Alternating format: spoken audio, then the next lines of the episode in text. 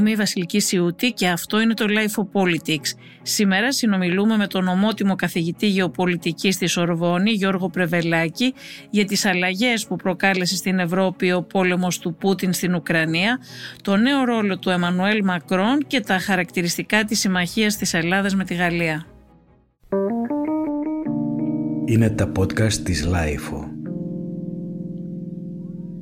Κύριε Πρεβελάκη, πώς αλλάζει την Ευρώπη η εισβολή του Πούτιν στην Ουκρανία; Και τι εννοούσε ο πρόεδρος της Γαλλίας Εμμανουέλ Μακρόν στο τελευταίο του διάγγελμα όταν αναφέρθηκε σε αυτό; Αλλάζει ο κόσμος, δεν αλλάζει μόνο η Ευρώπη, αλλά βέβαια η αλλαγή του κόσμου εντοπίζεται περισσότερο στην Ευρώπη γιατί είναι στην Ευρώπη που εκτιλήσονται τα γεγονότα αυτά. Πιστεύω ότι πρέπει το φαινόμενο αυτό το καινούριο, τη καινούρια κρίση που είναι μια γεωπολιτική κρίση να την αντιμετωπίσουμε στο πλαίσιο και των άλλων κρίσεων, δηλαδή της οικονομικής κρίσης και της υγειονομικής κρίσης. Πιστεύω ότι είναι τρεις κρίσεις οι οποίες δείχνουν ε, τα όρια και τα προβλήματα του ιδεολογικού συστήματος που επικράτησε μετά το τέλος του ψυχρού πολέμου.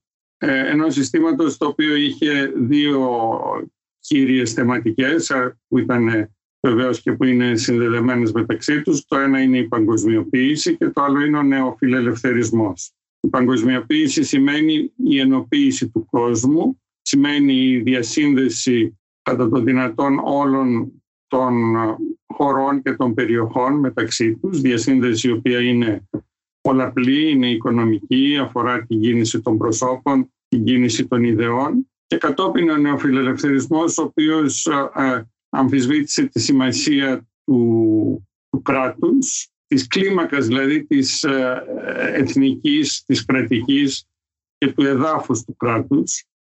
αυτά, αυτές οι δύο τάσεις δημιούργησαν ε, ένα πλαίσιο ελευθερίας, οικονομικής ελευθερίας, ελευθερίας όμως επίσης κινήσεως, ελευθερίας ιδεών και προσέφεραν πολλά ε, στην ανθρωπότητα. Όμως ε, η, η ενοποίηση αυτή του κόσμου έχει και προβλήματα όταν ξεπερνάει ορισμένα όρια. Αυτά τα προβλήματα τα είδαμε με την οικονομική κρίση γιατί είδαμε μια ε, κρίση τραπεζική που, που συνέβη σε ένα σημείο της γης να διαδίδεται σε ολόκληρη τη γη.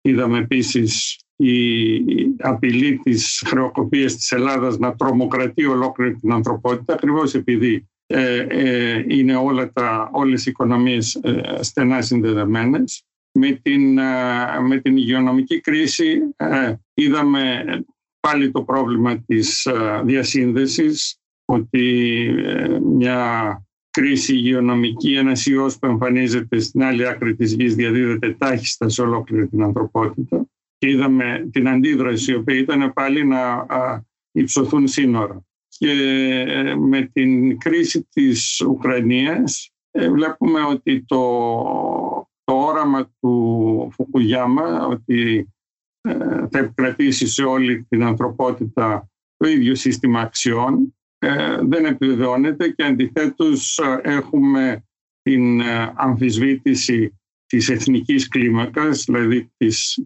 σε αυτή την περίπτωση της εθνικής κυριαρχίας κατά, κατά τρόπο εξαιρετικά φανερό. Επομένως έχουμε αυτές τις κρίσεις. Η εμπειρία από αυτές τις κρίσεις νομίζω έχει δημιουργήσει ε, μια ποσοτική συσσόρευση ε, ερωτημάτων και αμφισβητήσεων η οποία τώρα με την κρίση την Ουκρανική περνάει από την ποσότητα στην ποιότητα με αποτέλεσμα να έχουμε κάποιες πρώτες αντιδράσεις όπως είναι ε, η περιορισμός του εμπορίου, το, το, το κλείσιμο του χώρου, ο αποκλεισμός του ρωσικού χώρου ε, όπως είναι η απόφαση της Γερμανίας να, ε, να εξοπλιστεί και επίσης οι, οι δηλώσεις ακόμα ε, για μια πολύ γρήγορη πρόοδο στην ολοκλήρωση της Ευρώπης. Επομένως, νομίζω ότι μπαίνουμε σε μια καινούργια εποχή η οποία θα χαρακτηρίζεται από ε, λιγότερη ενοποίηση του κόσμου, ε, ενδεχομένως επιστροφή σε έναν βαθμό της ε, κρατικής και της εθνικής κλίμακας. Αυτό έγινε φανερό με την υγειονομική κρίση όταν διαπιστώσαμε ότι ε, αυτές οι αλυσίδες αξίας, αυτή η λογική η οικονομική του να μην δημιουργούνται αποθέματα, δηλαδή να επιδιώκεται το υψηλότερο κέρδος σε μια λογική βραχυπρόθεσμη ε, δημιουργούν αδυναμίες πλέον οι οποίες θίγουν την ίδια την επιβίωση των λαών. Ε, την επιβίωση ενώ απέναντι στην υγειονομική κρίση. Λοιπόν, επομένως έχουμε, ε, έχουμε όλες αυτές τις αποφάσεις οι οποίες φαίνονται να προκαλούνται από την, από την Ουκρανική κρίση αλλά είναι στην πραγματικότητα το αποτέλεσμα μιας ορίμανσης η οποία έχει πραγματοποιηθεί την τελευταία δεκαετία. Και μέσα σε αυτό το πλαίσιο νομίζω ότι η Ευρώπη πλέον θα ε, προχωρήσει σε μια μεγαλύτερη αλληλεγγύη, σε μια μεγαλύτερη ενοποίηση, στην αναβάθμιση της ε, στρατιωτικής της ικανότητας και σε ένα βαθμό, σε ένα κλείσιμο, σε ένα είδος, ας πούμε, για να χρησιμοποιήσουμε τον όρο που καταδικαζόταν ε, στο παρελθόν, ένα, ένα είδος προστατευτισμού. Θα λέγατε δηλαδή, θα, θα μπορούσαμε να πούμε ότι η παγκοσμιοποίηση και ο νεοφιλελευθερισμός απέτυχαν; Όχι, δεν απέτυχαν, διότι ε, ε, προκάλεσαν μια πολύ μεγάλη αλλαγή στο επίπεδο της ανθρωπότητας. Πρώτα απ' όλα μειώθηκε ε, κατά τρόπο εντυπωσιακό μειώθηκε η φτώχεια. Δημιουργήθηκε μια μέση, μέση τάξη σε πάρα πολλές χώρες που ήταν πανφτωχές. Εποφελήθηκε από την παγκοσμιοποίηση και τον νεοφιλελευθερισμό. Εποφελήθηκαν οι καταναλωτικές κοινωνίες οι δυτικές. Ε, είχαμε μια μεγάλη περίοδο με πάρα πολύ χαμηλό πληθωρισμό. Βλέπουμε ότι βγαίνουμε από αυτή την περίοδο. Και όλη η ανθρωπότητα έζησε σε ένα κλίμα, σε ένα κλίμα μεγαλύτερης ελευθερίας. Είπα, ε, αναδείξατε κι εσείς όμως κάποια προβλήματα τα οποία, ε, στα οποία συνέβαλε στην έντασή τους η παγκοσμιοποίηση όπως αυτά με τις οικονομικές κρίσεις και με την υγειονομική κρίση; Και, ναι, και να θα, ίσως καλό θα ήταν να προσθέσουμε και το θέμα των ανισοτήτων φυσικά διότι αυτού του είδους η ενοποίηση της, της παγκόσμιας οικονομίας προκάλεσε ε, την φυγή της εργασίας από τις ε, ανεπτυγμένες χώρες προς τις υπανάπτυκτες, ταυτόχρονα την άνοδο του πλούτου ε, των, ε, της, της ε, πιο εύπορης τάξης ε, στις ε, αναπτυγμένες κοινωνίες. Η, η γκάμα της ανισότητας άνοιξε πάρα πολύ. Είναι και αυτό ένα πρόβλημα το οποίο με τη σειρά του έχει προκαλέσει πολύ σοβαρά πολιτικά προβλήματα. Βλέπουμε τον ποπουλισμό, βλέπουμε στις Ηνωμένες Πολιτείες ε, τον διχασμό που έχει δημιουργήσει.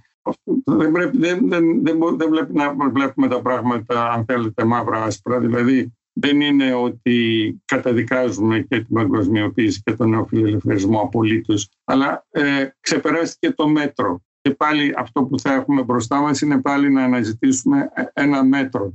Δηλαδή να μην ναι, πάμε... και, όπως, και όπως αναφέρετε και εσείς ότι δεν μπορεί να δώσει απαντήσεις στα σημερινά προβλήματα, έτσι δεν είναι; Εντάξει, σε έναν βαθμό δίνει δηλαδή την, την, την ενοποίηση της ανθρωπότητας τι θέλουμε, αλλά θέλουμε ε, να ε, εξασφαλίσουμε και κάποιες δικλείδες ασφαλείας ώστε να περιορίσουμε τα αποσταθεροποιητικά ε, αποτελέσματα της, της παγκοσμιοποίησης. Ο Εμμανουέλ Μακρόν στο διάγγελμά του είπε ότι η Ευρωπαϊκή Ένωση θα πρέπει να πληρώσει τώρα το κόστος της ανεξαρτησίας και της ελευθερίας. Α, νομίζω, διορθώστε με αν κάνω λάθος, ότι εννοούσε κυρίως την απεξάρτηση από το ρωσικό αέριο και την ευρωπαϊκή άμυνα η οποία θα πρέπει να, να αναβαθμιστεί. Η, η απεξάρτηση από το ρωσικό φυσικό αέριο και η ευρωπαϊκή άμυνα ακούγονται ως θετικά από μόνα τους. Θα είναι όμως τόσο μεγάλο το, το κόστος που θα πρέπει να πληρώσουν οι Ευρωπαίοι για αυτά; Ε, βέβαια θα είναι. Κοιτάξτε, το, πρέπει τα δίκτυα, το, το φυσικό αέριο που έρχεται από τη Ρωσία είναι φθηνότερο από το φυσικό αέριο που έρχεται ας πούμε, με πλοία, με LNG από, την, από τις ΗΠΑ. Θα, θα, θα ανέβει το κόστος της ενεργείας, θα ανέβει μετά θα πρέπει να δημιουργηθούν οι υποδομές. Για το φυσικό αέριο της Ρωσίας οι υποδομές υπάρχουν. Ε, αυτές θα πρέπει να χρηστευτούν και να δημιουργηθούν άλλες υποδομές. Ε, ακόμα και το, και το, και το LNG ε, δεν φτάνουν τα πλοία, χρειάζονται και χώροι αποθήκευσης, χρειάζονται και, και άλλα δίκτυα. Επομένως αυτός ο, ο ανασχηματισμός έχει πολύ μεγάλο κόστος. Ε, φυσικά έχει κόστος, το, οι εξοπλισμοί έχουν κόστος. Ε, αλλά ε, γενικότερα ε, η τάση, αν θέλετε, της, ας πούμε, της ανατροπής της παγκοσμιοποίησης, της αποπαγκοσμιοποίησης, θα αφαιρέσει τα οικονομικά πλεονεκτήματα που προσέφερε η παγκοσμιοποίηση. Εάν, ας πούμε, προεκτείνοντας αυτή τη στάση απέναντι στη Ρωσία την προεκτείνουμε και στην Κίνα, το οποίο σε έναν βαθμό το έχει κάνει. Οι Ηνωμένες Πολιτείες το έχουν κάνει, είναι δηλαδή κάτι, δεν είναι κάτι τελείως καινούριο. Αλλά φυσικά αυτή η συνειδητοποίηση ότι οι οικονομικές διασυνδέσεις και εξαρτήσεις έχουν ως συνέπεια και γεωπολιτικές εξαρτήσεις θα το εντείνει. Αυτό σημαίνει ότι ε, τα προϊόντα που εισάγονται από την Κίνα ε, θα γίνουν ακριβότερα, θα υπάρχει λιγότερος παγκόσμιος ανταγωνισμός που κατεβάζει τις τιμές. Επομένως, ε, επομένως ο, ο, ο πλούτος που, που δημιουργήθηκε από αυτή την, κατά τη διάρκεια αυτής της περίοδου θα συρρυκνωθεί. Θα υπάρξει ένα τίμημα το οποίο δεν θα είναι ασήμαντο. Η, η Ευρώπη είναι ίσως περισσότερο εκτεθειμένη από άλλες χώρες, αν και φυσικά πολύ περισσότερο τίμημα θα πληρώσει η Ρωσία τελικά. Δηλαδή, αν όπως φαίνεται ε, η Ρωσία βρεθεί απομονωμένη από το παγκόσμιο σύστημα, θα έχει και η Ρωσία μεγάλο τίμημα να πληρώσει. Ακόμα και αν κερδίσει δηλαδή τον πόλεμο, λέτε ότι θα, θα βγει χαμένη στο τέλος. Κοιτάξτε, το, τον πόλεμο από, άποψη, από στενή στρατιωτική άποψη αναγκαστικά θα τον κερδίσει γιατί παρά την εκπληκτική αντίσταση των Ουκρανών η υπεροπλία των Ρώσων είναι τεράστια και βεβαίως έχουν και τον έλεγχο του εναέριου χώρου το οποίο είναι πολύ σημαντικό αλλά είναι μια, μια πύριος νίκη αυτή του, του Πούτιν ε, γιατί χάνει σε πάρα πολλά επίπεδα. Χάνει καταρχήν ε, σε ό,τι αφορά την κοινή γνώμη. Γίνεται, η Ρωσία γίνεται ένας παρείας της παγκόσμιας κοινότητας δεν σημαίνει ότι όλοι θα ε, ε, στραφούν εναντίον της Ρωσίας, αλλά θα στραφεί, έλεγα, το μεγαλύτερο κομμάτι της, ε, ε της οικονομίας. Πρέπει να δούμε η Κίνα τι στάση θα κρατήσει. Επομένως, έχει μια μακροπρόθεσμη ζημιά πάρα, πάρα πολύ σοβαρή. Ο ρόλος του Εμμανουέλ Μακρόν στο νέο τοπίο, ποιος, ποιος θα είναι κύριε Πρεβελάκη; Κοιτάξτε, το, το πρώτο που συμβαίνει είναι ότι ο Μακρό με το να αναδειχθεί σε ηγέτη του δυτικού κόσμου, ε, σίγουρα, σίγουρα με το να μιλήσει στο όνομα της Ευρώπης κατά τρόπο πολύ ηγετικό ε, και στο ολόκληρο στον κόσμο, γιατί και η Αμερική δεν είναι στα πιο στα πιο ψηλά της σήμερα, ε, ενίσχυσε την εικόνα του και αυτό έχει ένα άμεσο αποτέλεσμα γιατί είναι οι, οι, οι εκλογές οι γαλλικές σύντομα και εκεί που υπήρχαν κάποια ερωτηματικά, ε, αν δεν υπάρχει κάποια ανατροπή, μοιάζει ότι, ότι θα, εκλεγεί, ε, θα εκλεγεί άνετα. Από εκεί και πέρα, η, έτσι όπως έχει διαμορφωθεί το ευρωπαϊκό τοπίο, με, την, με το Brexit, ε, την αποχώρηση του Ηνωμένου Βασιλείου, με το τέλος της εποχής Μέρκελ, με τα προβλήματα που έχει η Γερμανία για να, ε, για να κυβερνηθεί. Ε, η μόνη, η μόνη δύναμη η οποία μπορεί να μιλήσει στο όνομα της Ευρώπης είναι η Γαλλία. Θα έλεγα ότι το Brexit είναι σημαντικό γιατί ε, η Γαλλία και η Αγγλία ήταν οι δύο μεγάλες στρατιωτικές δυνάμεις με πυρηνικές δυνατότητες. Τώρα ε, στην Ευρώπη μόνο η Γαλλία ουσιαστικά είναι, ε, είναι, είναι ισχυρή στρατιωτική δύναμη. Επομένως αναδεικνύεται ο ρόλος της Γαλλίας και ο, ο, ο πρόεδρος της φυσικά κατά την επόμενη περίοδο, κατά την επόμενη θητεία του θα εκφράσει ε, αυτή την ενίσχυση της επιρροής της χώρας. Θα μπορούσε να ηγηθεί δηλαδή της Ευρωπαϊκής Ένωσης ε, στη μετά Μέρκελ εποχή κατά τη γνώμη σας; Νομίζω ότι συμβαίνει ήδη. Νομίζω ότι ήδη έχει, έχει τον ε, ηγετικό ρόλο είναι δύο στοιχεία. Το ένα στοιχείο είναι αυτό που περιγράψαμε πριν, δηλαδή την βελτίωση της θέσης της Γαλλίας ε, λόγω, λόγω των εξελίξεων και κατόπιν ε, η ίδια η προσωπικότητα του Μακρόν, γιατί ο Μακρόν είναι και ίσως ο, ο μόνος ε, ηγέτης ε, ο οποίος έχει όραμα και λόγο. Δεν είναι ο μόνος και θα έλεγα ότι και ο δικός μας και ο Μητσοτάκης έχει ε, μια προσωπικότητα ισχυρή και ε, βγαίνει μπροστά. Αλλά φυσικά ε, ο συνδυασμός της προσωπικότητας με μια δύναμη σαν τη Γαλλία προσδίδει μια δυνατότητα ε, ηγετική ε, πολύ ιδιαίτερη. Πάντως από τις εξελίξεις ο Μακρόν ε, ενώ τις πρόσφατες δικαιώνεται έτσι δεν είναι. Θέλω να πω ότι και για την ανάγκη της κοινή ευρωπαϊκής άμυνας που τώρα έρχονται όλοι και συμφωνούν μαζί του ήταν ο πρώτος που τα έλεγε από την αρχή και για ηγέτες τύπου Πούτιν και τύπου Ερντογάν ήταν ο μόνος σχεδόν που τα έλεγε από την αρχή.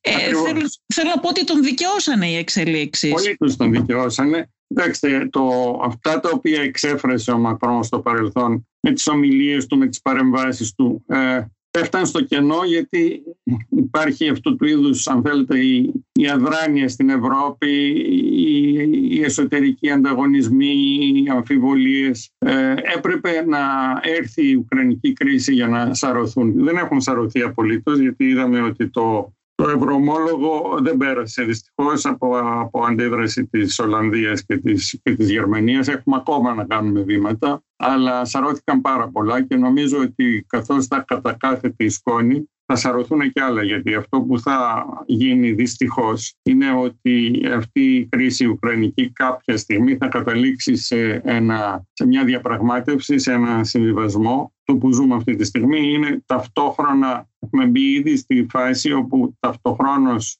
ο πόλεμος συνεχίζεται και οι διαπραγματεύσεις αρχίζουν να εξελίσσονται. Κάποια στιγμή αυτό θα καταλήξει σε, μια, σε ένα συμβιβασμό.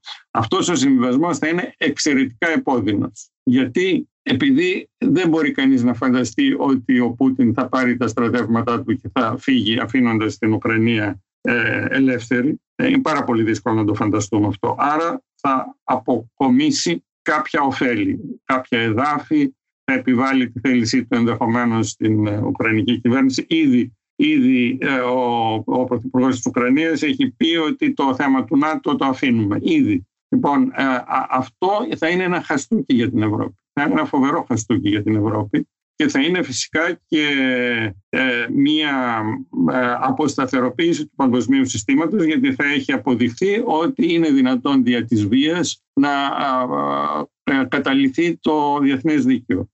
Πιστεύω ότι όταν θα το καταλάβουμε αυτό, τότε η αποφασιστικότητα της Ευρώπης θα γίνει πολύ μεγαλύτερη. Η σχέση της σημερινής Γαλλίας με την ε, Γερμανία και τις Ηνωμένες Πολιτείες ποια είναι; Κοιτάξτε, ε, με, την, ε, με τη Γερμανία εξακολουθεί η λογική του άξονα, του γερμανο-γαλλικού άξονα. Η Ευρώπη δεν μπορεί να προχωρήσει και να λειτουργήσει φυσικά αν δεν υπάρχει σύμπνοια ανάμεσα στη Γαλλία και τη Γερμανία και είναι, είναι και συμπληρωματικές οι δύο χώρες γιατί η Γαλλία έχει ένα πλεονέκτημα στρατιωτικό και πολιτικό. Η Γερμανία έχει ένα πλεονέκτημα οικονομικό. Επομένως, νομίζω ότι αυτός ο άξονας θα εξακολουθήσει να λειτουργεί και να αποδίδει, ακόμα και αν υπάρχουν κάποια, κάποιες διακυμάνσεις, αλλά αυτό είναι φυσικό, αλλά φροντίζουν και οι δύο και οι, οι ελίτ και των δύο χωρών φροντίζουν να συντηρούν τον άξονα με τις Ηνωμένες Πολιτείες η σχέση είναι πολύ σύνθετη ανάμεσα στη Γαλλία και την Αμερική. Είναι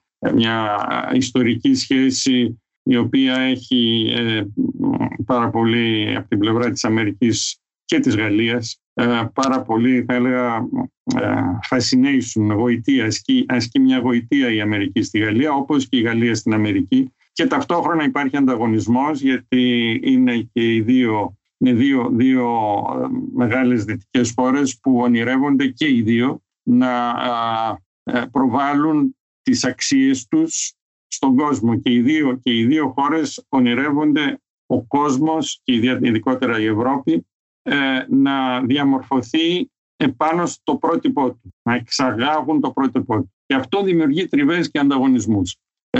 τώρα στο καινούριο παγκόσμιο τοπίο και πάλι ε, είναι τέτοιες οι απειλές που Γαλλία και Αμερική ε, έχουν πολύ σοβαρούς λόγους και πολύ σοβαρά κίνητρα να, να συνεργαστούν. Και μάλιστα πιστεύω ότι και εκεί υπάρχει συμπληρωματικότητα. Τώρα, δεν υπήρχε ίσως παλαιότερα γιατί βλέπουμε ότι ε, μετά από τις πολύ ε, δυσάρεστες εμπειρίες των Ηνωμένων Πολιτειών στη Μέση Ανατολή βλέπουμε ότι η Αμερική δεν θέλει να πλέον να έχει πολύ μεγάλη εμπλοκή στη Μέση Ανατολή και στην Αφρική, έτσι, σε όλο αυτό το χώρο.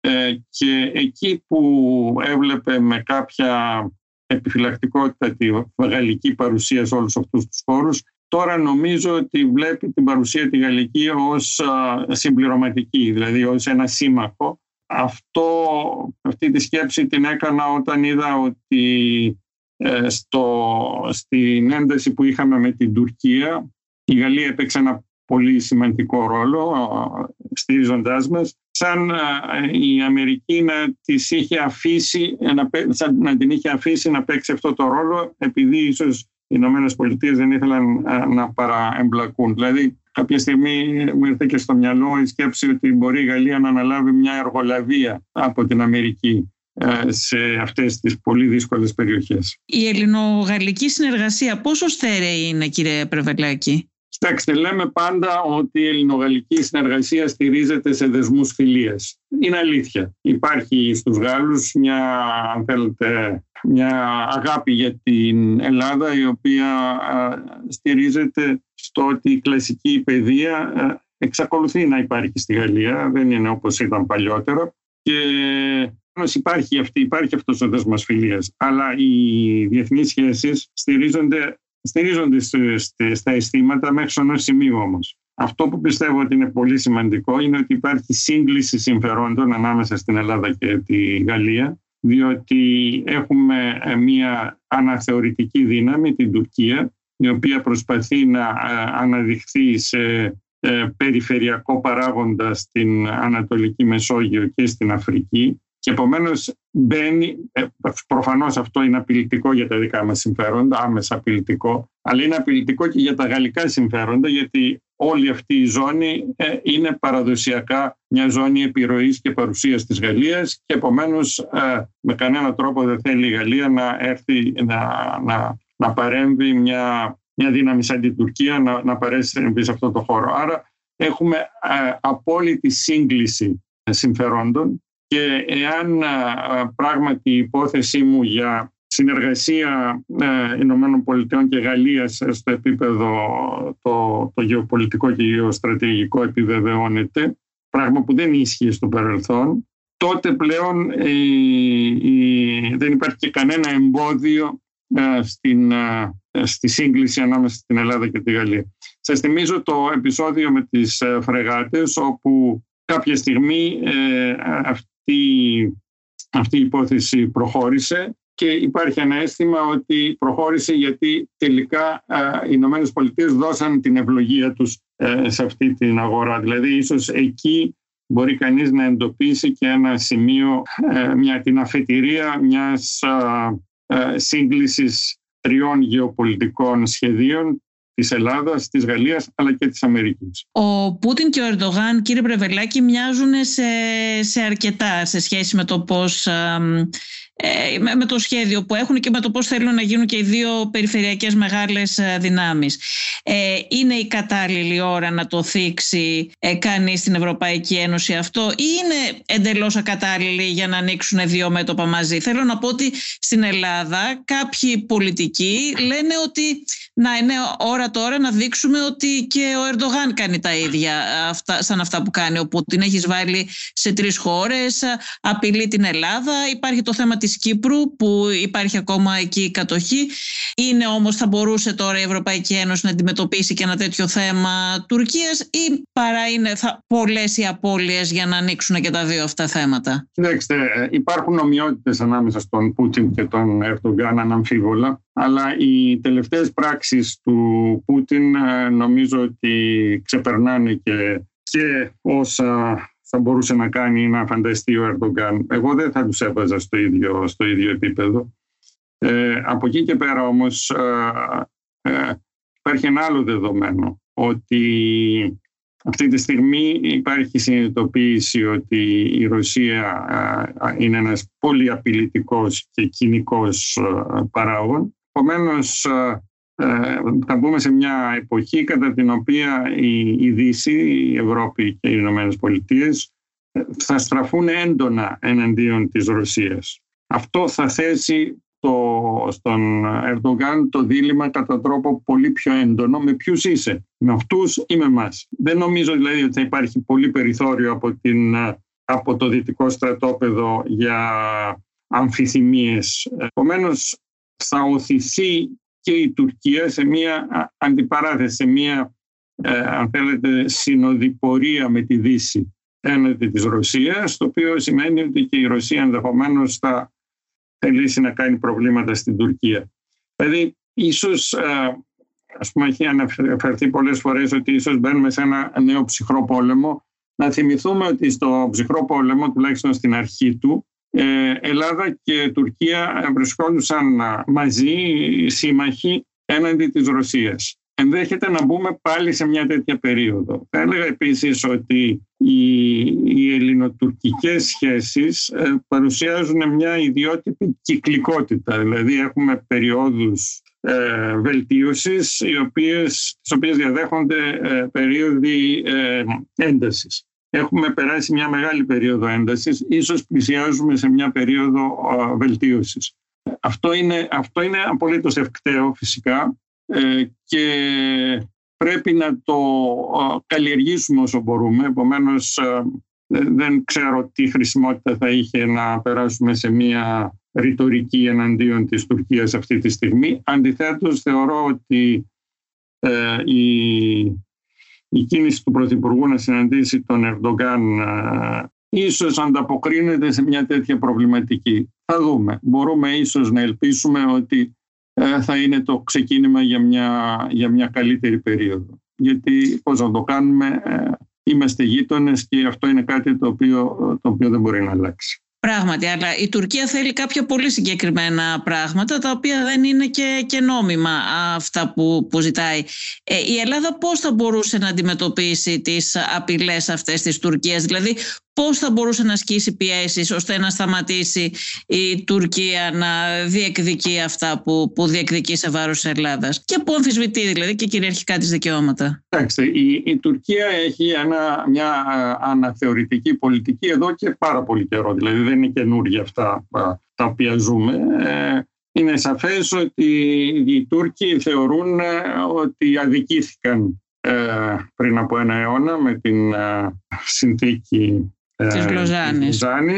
Όπως είπε και ο Πούτιν για τα, για τα λάθη του, του Λένιν. Ναι, έτσι. Ναι, Έχει πει και ο, ο Ερντογάν για, τα, για τον Κεμάλ. Ναι, και, και ελπίζουν ε, να κάτι να ροκανίσουν από εδώ, κάτι να ροκανίσουν από εκεί. Ε, νομίζω ότι έχουν συνειδητοποιήσει ότι ο θαλάσσιος χώρος ε, θα είναι στο μέλλον όλο ένα και πιο σημαντικός. Δεν αναφέρομαι μόνο στους υδρογονάνθρακες, αναφέρομαι γενικότερα για τις θάλασσες και τους ωκεανούς που είναι το καινούριο το καινούριο σύνορο της ανθρωπότητας και επομένως ε, θεωρούν ότι έχουν αδικηθεί ε, διότι η Ελλάδα μονοπολεί τη θάλασσα. Ξεχνάνε βέβαια ότι για να αποκτήσει αυτή την κυριαρχία στο Αιγαίο η Ελλάδα παρετήθηκε από τα παράλια της Μικράς Ασίας τα οποία δεν ήταν λιγότερο ελληνικά ε, από, από ότι τουρκικά, αν λάβουμε υπόψη μας ε, το, το, την, την πληθυσμιακή κατανομή. Λοιπόν, αλλά... Πολύ σωστή επισήμανση αυτή και ξέρετε το, το ξεχνάνε πολύ αυτό το πράγμα. Το ξεχνάμε, δηλαδή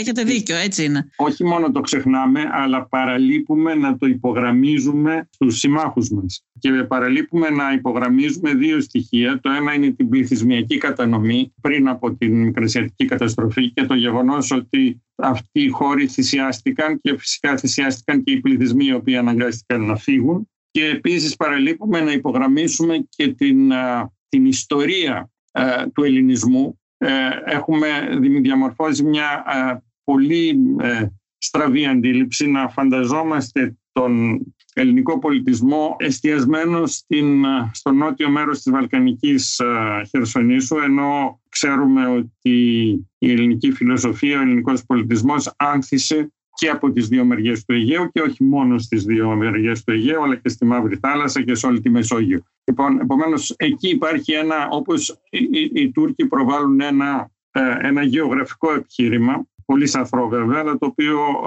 ε, επηρεάζει. Λένε δεν μπορεί να έχουμε δύο υπηρετικά σύνολα και μια θάλασσα στη μέση και τη θάλασσα να την έχει μόνο ο ένας. Πρέπει σε αυτό να, να απαντάμε, γιατί αυτό είναι πολύ επικίνδυνο το να ε, το να διεισδύει στην παγκόσμια ε, κοινή γνώμη. Λοιπόν, ε, επομένως τα έχουμε αυτά τα προβλήματα. Δεν είναι καινούρια. Έχουν διακυμάνσεις. Είμαστε υποχρεωμένοι να τα διαχειριζόμαστε. Πώς τα διαχειριζόμαστε; Τα διαχειριζόμαστε με το να έχουμε αποτελεσματική άμυνα και αυτή τη στιγμή βελτιώνουμε την άμυνά μας, το κάνουμε και να έχουμε αποτελεσματική διπλωματία να εμένουμε στο διεθνές δίκαιο. Μας ευνοεί η περίοδος γιατί μετά από μια τέτοια προσβολή του διεθνούς δικαίου η ανθρωπότητα θα είναι πολύ πιο ε, αρνητική απέναντι σε καινούριε αμφισβητήσεις του διεθνούς ε, δικαίου. Θα, είναι, θα υπάρχει μεγαλύτερη, μεγαλύτερη ευαισθησία και η επιχειρηματολογία μας για το διεθνές δίκαιο θα βρίσκει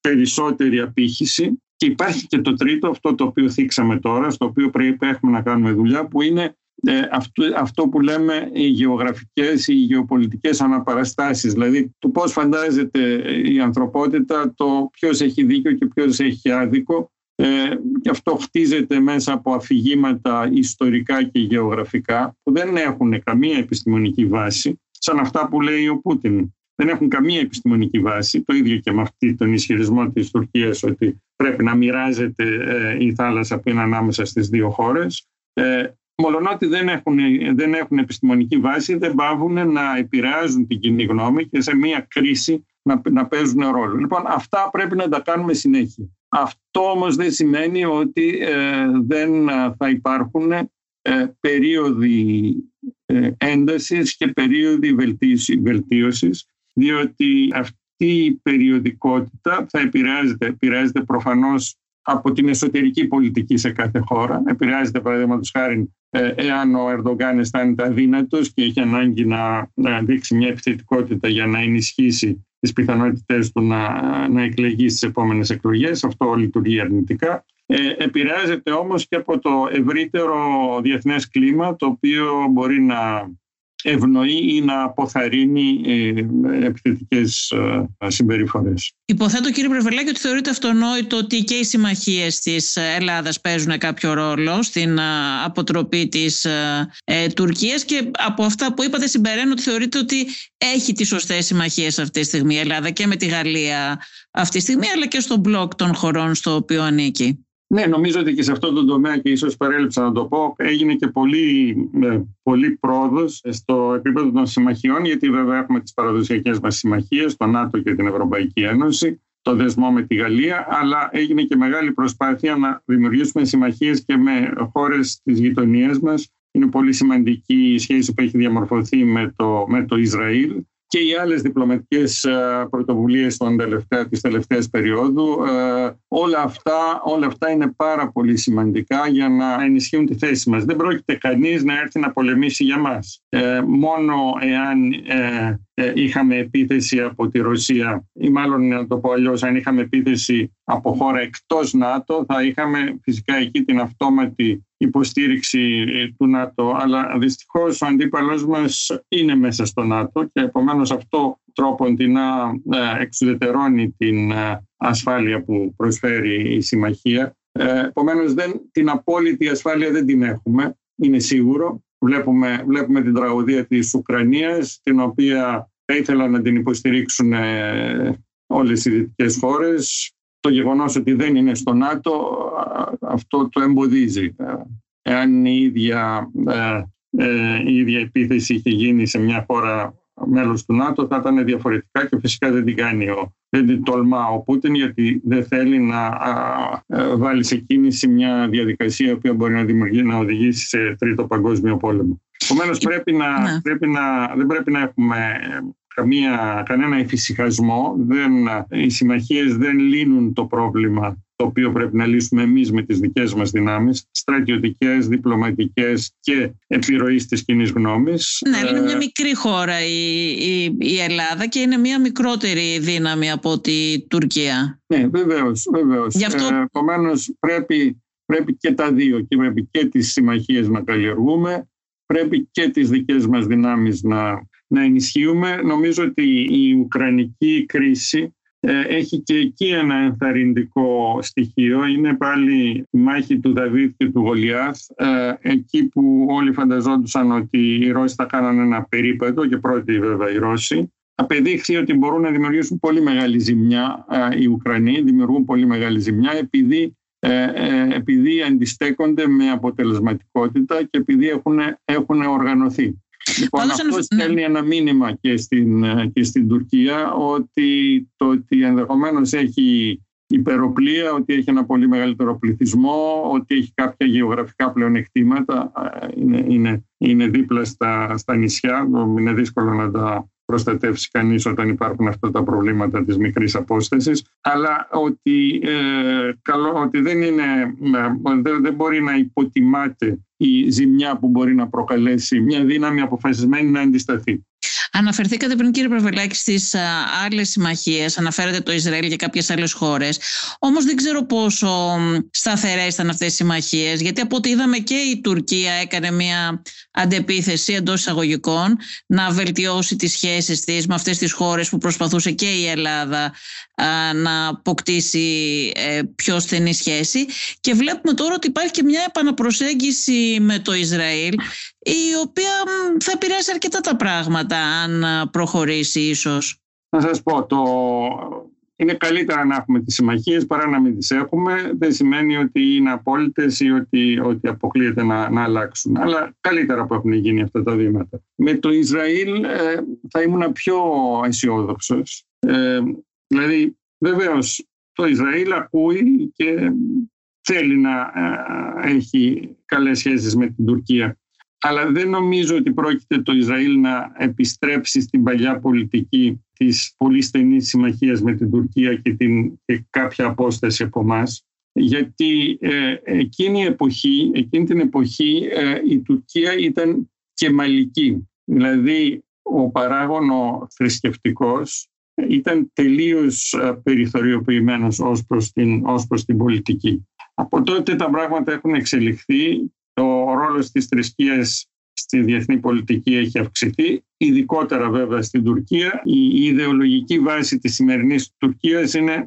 πολύ περισσότερο το Ισλάμ και πολύ λιγότερο ο, ο κεμαλισμός. Δεν θα μπορούσαν όμως κύριε Πρεβελάκη στις επόμενες εκλογές για παράδειγμα να, να βγουν ξανά οι κεμαλικοί οι οποίοι είναι εξίσου εθνικιστές με τον Ερντογάν ίσως και πιο εθνικιστές ακόμα. Κοιτάξτε, το νομίζω ότι αυτό το οποίο δημιουργεί την επιφυλακτικότητα του Ισραήλ για μια στρατηγική σχέση με την, με την Τουρκία είναι ο ρόλος, ο ρόλος του Ισλάμ μέσα στην πολιτική ε, της Τουρκίας. Αυτός ο ρόλος σχετίζεται με φαινόμενα τα οποία ε, είναι, δεν είναι περαστικά. Τι συνέβη, πώς πέρασε η Τουρκία από τον γερμαλισμό στον Ισλαμισμό; Πέρασε διότι οι ε, πληθυσμοί στο εσωτερικό της Τουρκίας, οι οποίοι είναι πολύ πιο συντηρητικοί. Αν θέλετε το, το κομμάτι το κεμαλικό είναι οι μεγάλες πόλεις, είναι τα παράλια, είναι το εξευρωπαϊσμένο κομμάτι της Τουρκίας. Το, το κομμάτι το οποίο ε, εμπνέεται πολύ περισσότερο από τη θρησκεία είναι το εσωτερικό. Αυτό το εσωτερικό ήταν τελείως παραγωνισμένο.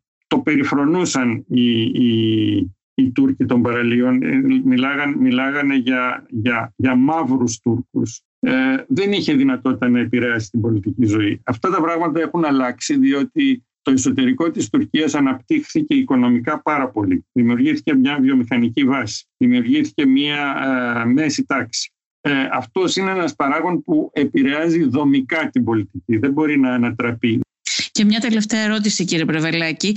Έχετε, έχετε πει ότι φεύγουμε από το σύστημα της παγκοσμιοποίησης, αν, σας, αν το μεταφέρω σωστά, και πάμε σε ένα είδος περιφερειοποίησης. Ε, θα ήθελα να ρωτήσω μέσα σε αυτό το πλαίσιο είναι ε, και η ολοκλήρωση της ενοποίησης της Ευρώπης, αλλά κυρίως για την όκους θα ήθελα να σας ρωτήσω, αν θεωρείτε ότι, ότι αυτός είναι και ο λόγος που έγινε αυτή η συμμαχία και για ποιον ακριβώς λόγο έγινε, έγινε η όκους; Κοιτάξτε, η Όκους έγινε γιατί έπρεπε να σταλεί ένα μήνυμα στην Κίνα πολύ σαφές στρατιωτικής αποτροπής. Ε, έπρεπε δηλαδή να, γιατί υπάρχει πάντα ε, ο κίνδυνος για μια ε, παρέμβαση στην, ε, στη Ταϊβάν. Ε, έπρεπε να στείλουν, επομένως έπρεπε να διαμορφωθεί ένα σχήμα το οποίο να έχει άμεση να, να, να στέλνει το μήνυμα ότι θα υπάρξει άμεση στρατιωτική απάντηση σε κάποια κίνηση της Κίνας ε, επιθετική. Το ΝΑΤΟ δεν αρκούσε.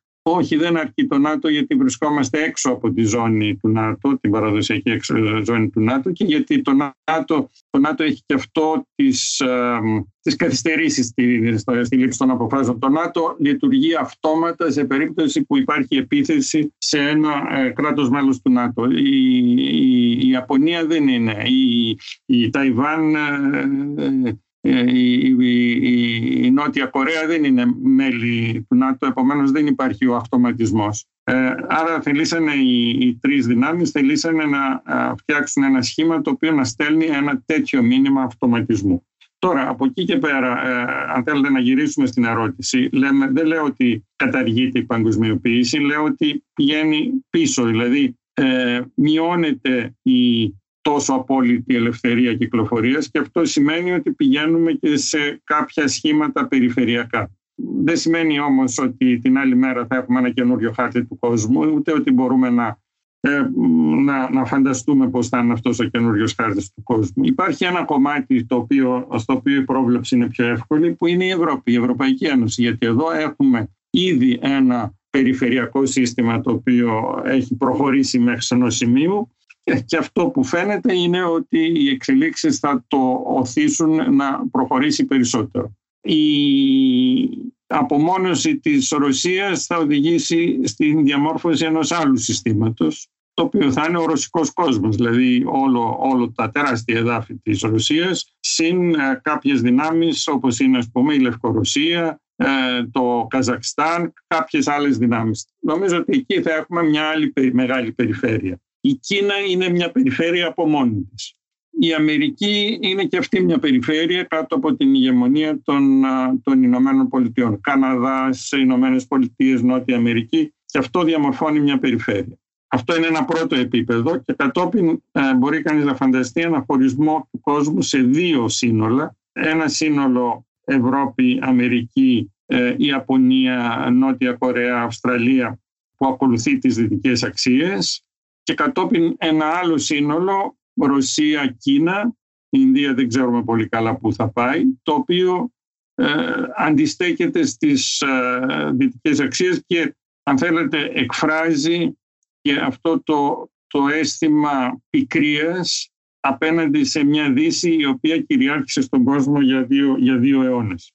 Αυτά είναι κάποια σχήματα έτσι για να έχουμε μια ε, εικόνα χωρίς ε, βέβαια να ε, σημαίνει ότι θα υπάρξει ένας ε, ας πούμε στεγανός διαχωρισμός και το ευκταίο είναι να μην υπάρξει στεγανός διαχωρισμός γιατί ε, αυτό είναι πηγή εντάσεων και πηγή κινδύνων. Κύριε Πρεβελάκη, σας ευχαριστώ πάρα πολύ. Εγώ ευχαριστώ. Ακούσατε τη Βασιλική Σιούτη και το Life of Politics. Σήμερα συνομιλήσαμε με τον καθηγητή γεωπολιτικής Γιώργο Πρεβελάκη. Στην παραγωγή και την επιμέλεια ήταν η Μερόπη Κοκκίνη και στην ηχοληψία ο Φέδωνας Κτενάς. Αν θέλετε να ακούτε τη σειρά podcast Life of Politics της Life μπορείτε να μας ακολουθήσετε στο Spotify, στα Apple Podcast και στα Google Podcast. Είναι τα podcast της Life